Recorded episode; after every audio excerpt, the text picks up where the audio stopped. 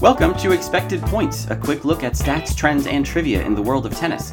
My name is Jeff Sackmann from tennisabstract.com, and it is Friday, April 23rd. Each day, I select three numbers to highlight the latest news in the sport, and today those numbers are 5, 1888, and 7.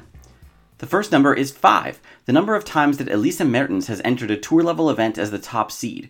She's the favorite in Istanbul this week, with a quarterfinal on tap today against Katerina Siniakova. The tennis abstract forecast gives Mertens a 32% chance of winning the title. The biggest threat to upset her is third seed and recent Charleston champ Veronika Kudermetova, who has a 23% likelihood and could meet Mertens in the semis.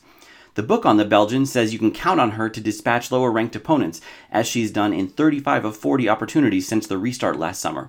But in her previous four outings with a number one next to her name, she's only taken a single title in Rabat back in 2018. Since then, she's lost twice in the quarters and once in the second round, all to opponents ranked below her, of course. Arriving as the favorite shouldn't affect one's performance, though players sometimes say it does, like Andrei Rublev in the Miami semifinals last month. Istanbul is a bit further off the beaten track, and with most eyes on Stuttgart, Mertens has the opportunity to do what she does best win a few matches against players outside the top 20. Our second number is 1888, the average clay court ELO rating of the eight quarterfinalists in Barcelona this week. It's a meaningless number out of context, but consider that the equivalent average quarterfinalist rating last week in Monte Carlo was 32 points lower at 1846. Barcelona is a mere 500 series event compared to the Masters level 1000 points on offer in Monte Carlo, and Novak Djokovic headed east for Belgrade instead of following Rafael Nadal and company to Barcelona but most of the stars went to Spain, and they've done a better job at advancing through the draw this week.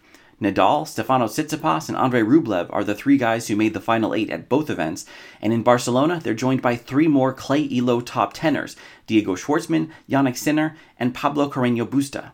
Rafa was lucky to draw the biggest surprise still standing, Cameron Norrie, who brings up the Elo caboose with a clay court rating of only 16 16. Should he win the lefty lefty battle as expected, Rafa can count on a much tougher foe in both the semifinal and final. Whoever claims the 500 ranking points for the winner on Sunday will have truly earned them. Today's third and final number is 7, the number of consecutive victories for Elina Svitolina against Angelique Kerber. The two women who met in the Stuttgart second round yesterday have faced off a remarkable 14 times, with nine matches going the way of the Ukrainian. Kerber is six and a half years older, so she had the advantage early on, winning their first two contests as well as five of the first seven.